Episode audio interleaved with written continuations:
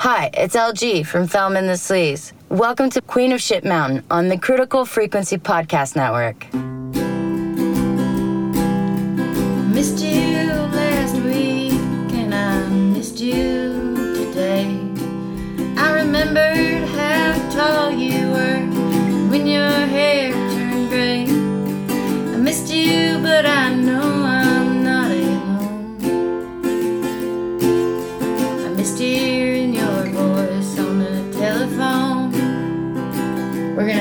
Fun and we're gonna play some stuff and we're gonna talk about my songwriting process.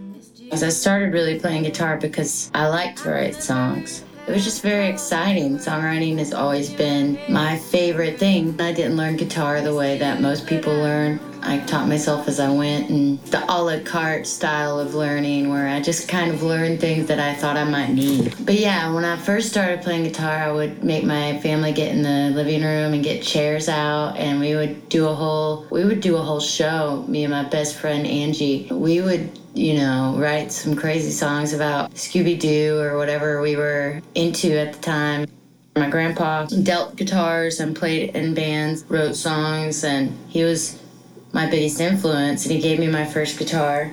I sat down one day and I said, I need to write a song about my grandpa. He passed away. This is how I feel.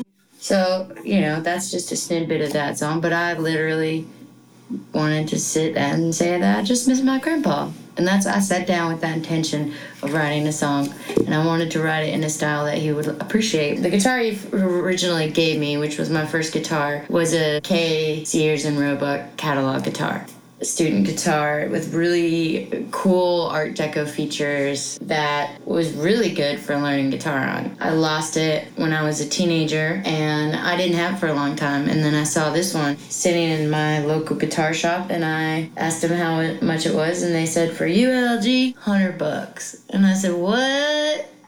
That's a great deal. I'll take it." The moment I saw it after having not seen it for probably 20 years, I started to cry because I had felt such a strong connection to this instrument.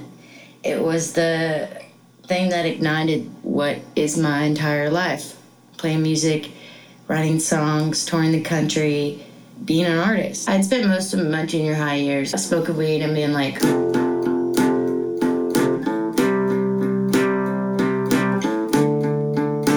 you know, or it's like all the 90s bro rock that existed, learning all that stuff.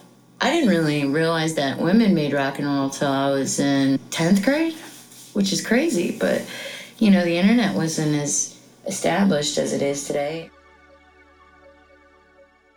This episode is brought to you by Earthquaker Devices. They're a small Akron, Ohio based pedal company. They make and design effects pedals, and they're one of a kind. Go check out earthquakerdevices.com. The people are great, the pedals are awesome. Here's Mega Shredder, awesome lady, the one and only Lisa Belladonna, giving us a sample of her fantastic playing and the incredible sounds you can get from an Earthquaker device. Check it out.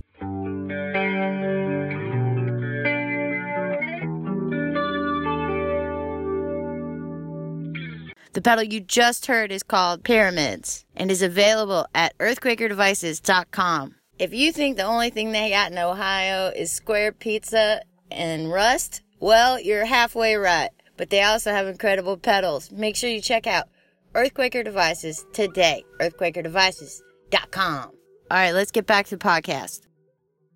I mean, I knew women made rock and roll, but I didn't know how much and how much there was out there. And it was really once I figured out the internet and how to use it, I just started eating it up like a buffet in Las Vegas. There's writing songs and then there's finding your sound. And I think you have to really write songs for a very, very long time before you find your sound. I mean, assuming you want your own. There are lots of sounds you can take from, but like if you want your own sound, yeah, that's that's gonna take some time, I think.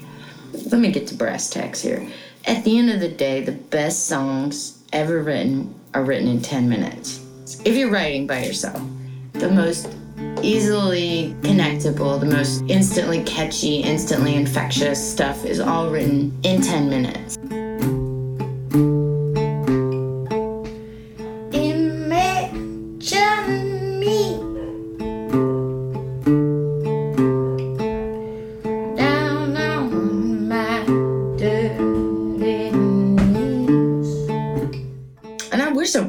Sometimes I wish I didn't write so much about women that I interact with. I kind of sometimes feel silly for that. I'm like, has anyone ever written a song about me?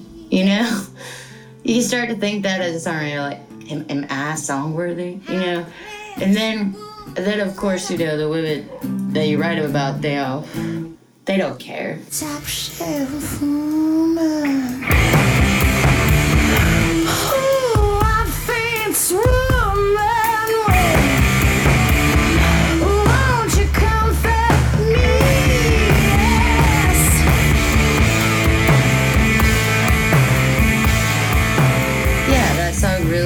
Summed up this girl. I wrote that whole record about her. These boots won't lick themselves. I was invited to her home one day and I brought her the copy of the record. I was like, here's this record's about you. She was like, oh, cool, thank you. And I was like, yeah, are you ever gonna listen to it? And she was like, I mean, probably not. And I was like, okay, cool.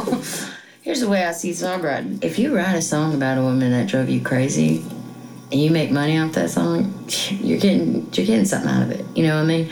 But if you date a crazy woman, she doesn't talk to you anymore. You guys don't hang out. What do you get out of that deal? You get nothing. But you write a song about it. At least you get paid. You know. And with high class women, I was wanted to write something that felt gritty and dirty and and dark. And you know, to me, like that's Koko Taylor. That's Bessie Smith. That's that's the blues. That's heroin. That's that's high class woman, you know, because I was abused at a lot of substances when I wrote that song.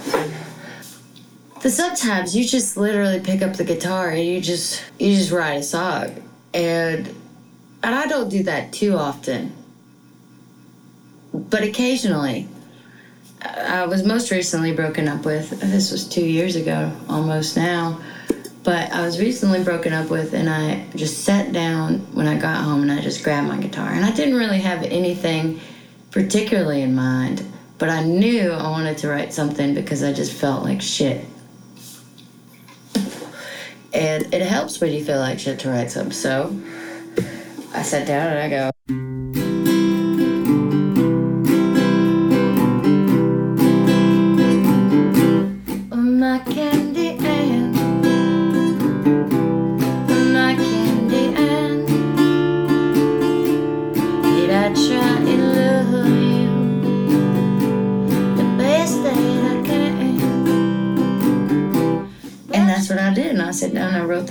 was very simple and it wasn't super dramatic or super climactic, but neither was our relationship. And it just summed up how I felt. And you know, you've written a good song that really sums up how you feel if every time you play it, well, you get a little sad. And every time I play that song, doesn't matter if there's 500 people standing there or five people or if it's sitting in my kitchen talking at a podcast, it makes me feel a little sad.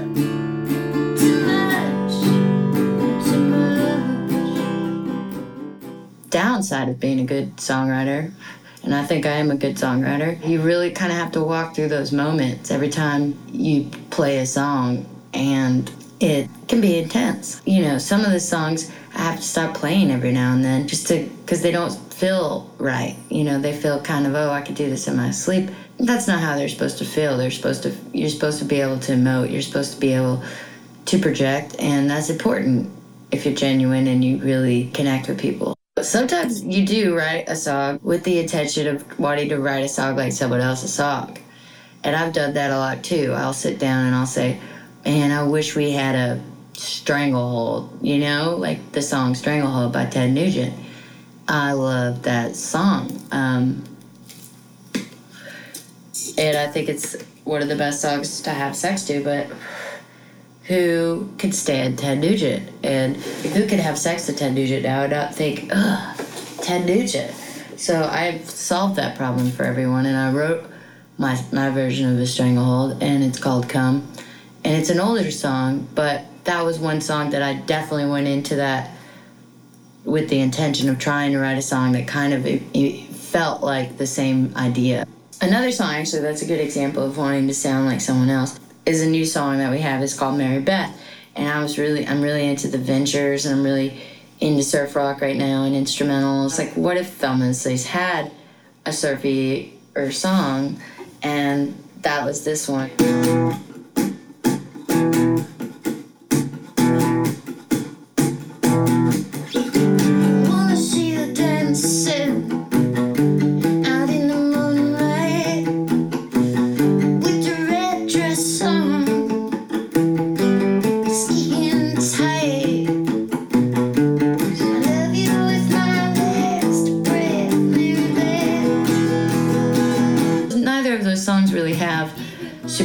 Dark or super meaningful lyrics and or like things that really I can attach a time and a place to, but they have an idea. And sometimes you just write a song because of an idea. Um, and that's cool. There's a lot of songs in the Thelma Sleaze catalog that are like that. And there's a lot more to that song, obviously, but I am playing it on a very small child's guitar, so you have to bear with me a song like Lost City, I wanted a song that sounded like Journey. I wanted a Journey song. Within my means, when I say that, here's the thing is like Lemmy from Motorhead, I thought he sounded like the Beatles. You know, and I was always stuck in my mind because I was like, Motorhead obviously doesn't sound anything like the Beatles. You know, and the Ramones were really into like Phil Spector and the Beach Boys and stuff like that. And it's like, they don't sound like that. So even if you think if you're gonna write a Venture song, you're gonna write a Ted Nugent song, it's within your means and it's gonna have your trademark on it. It's gonna have your sound on it. So the important thing is that you're making yourself present for opportunity.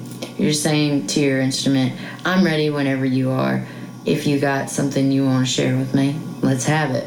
And that's also a great method. That's how this song was written. This is a new song. It's called "Lonely Girl."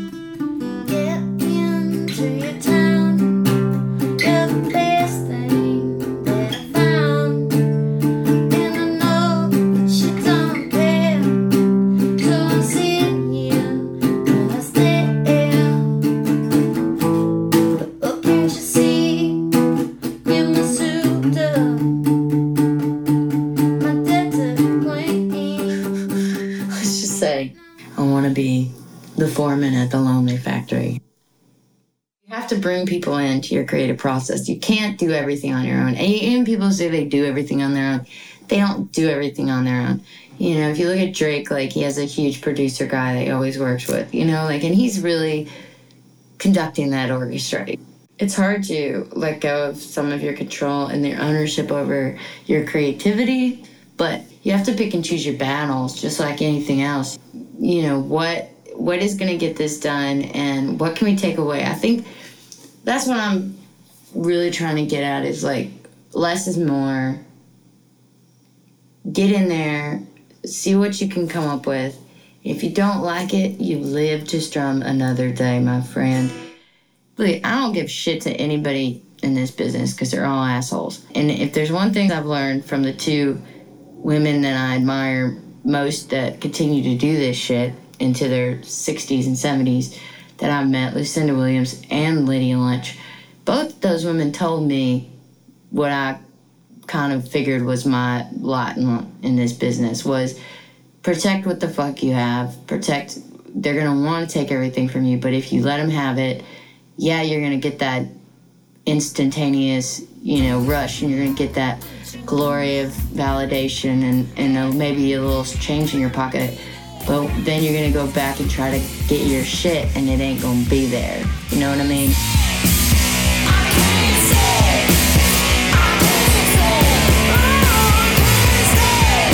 You just gotta be careful about who you give your shit to in this business because they're all, you know, you want to think you're the best. I mean, maybe I'm not the best, maybe I'm not great. Maybe that's not gonna amount to much, but at this point, it keeps my lights on, it keeps me fed, and it keeps me at it. So I'm gonna keep doing it, and I certainly don't want to become jaded and bitter and and you know realize. I mean, I have conversations with Melanie Safka, and she tells me she couldn't even use her name for 30 years because someone else owned it. You know, and she hid and she didn't make music and she didn't get back out there because she was beat the fuck down by this industry. And you have someone as talented as Melanie Safka telling you they don't want to fuck with this industry. You, you know, so some of these people don't think I talk to anybody. I talk to people, honey. I talk to people whose done this shit, who got it figured out. And you look at someone like Lucinda Williams, who protected her shit and done her best to kind of take ownership over her art. She's still at this shit and she's still cashing checks, you know. Lydia Lunch is the same way.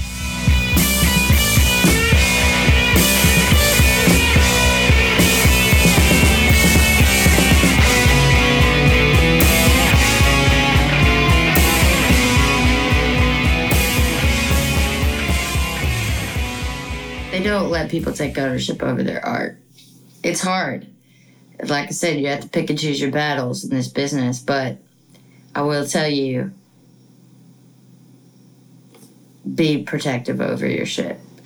And don't. This is why I haven't signed any record deals or talked to any of these labels that have offered me shit, is because um you don't go to the grocery store hungry, okay? You don't walk out with a bunch of shit in your cart you don't need, you know?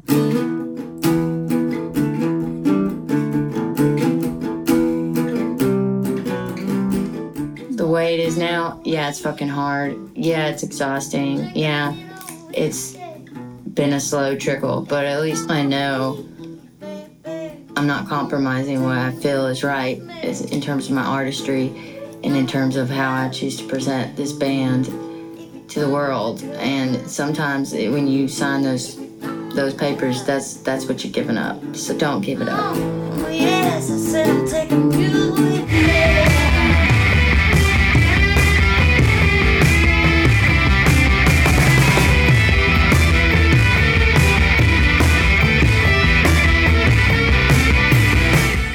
We'll meet again, I'm sure, out on the road, down the Instagram, coming through your speakers on late night.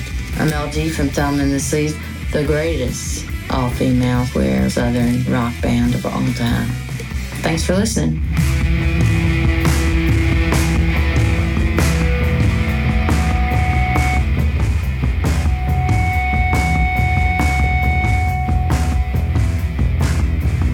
Take things out of the van, put things in the van. Take things out of the van, put things in the van. Drive the van. Take things out of the van, put things in the van. Take things out of the van, drive the van. Get the girls in the van, take the girls out the van. Where'd the girl go? She's supposed to be in the van, watching on a motorcycle. No, I just want Whataburger. So that's my life.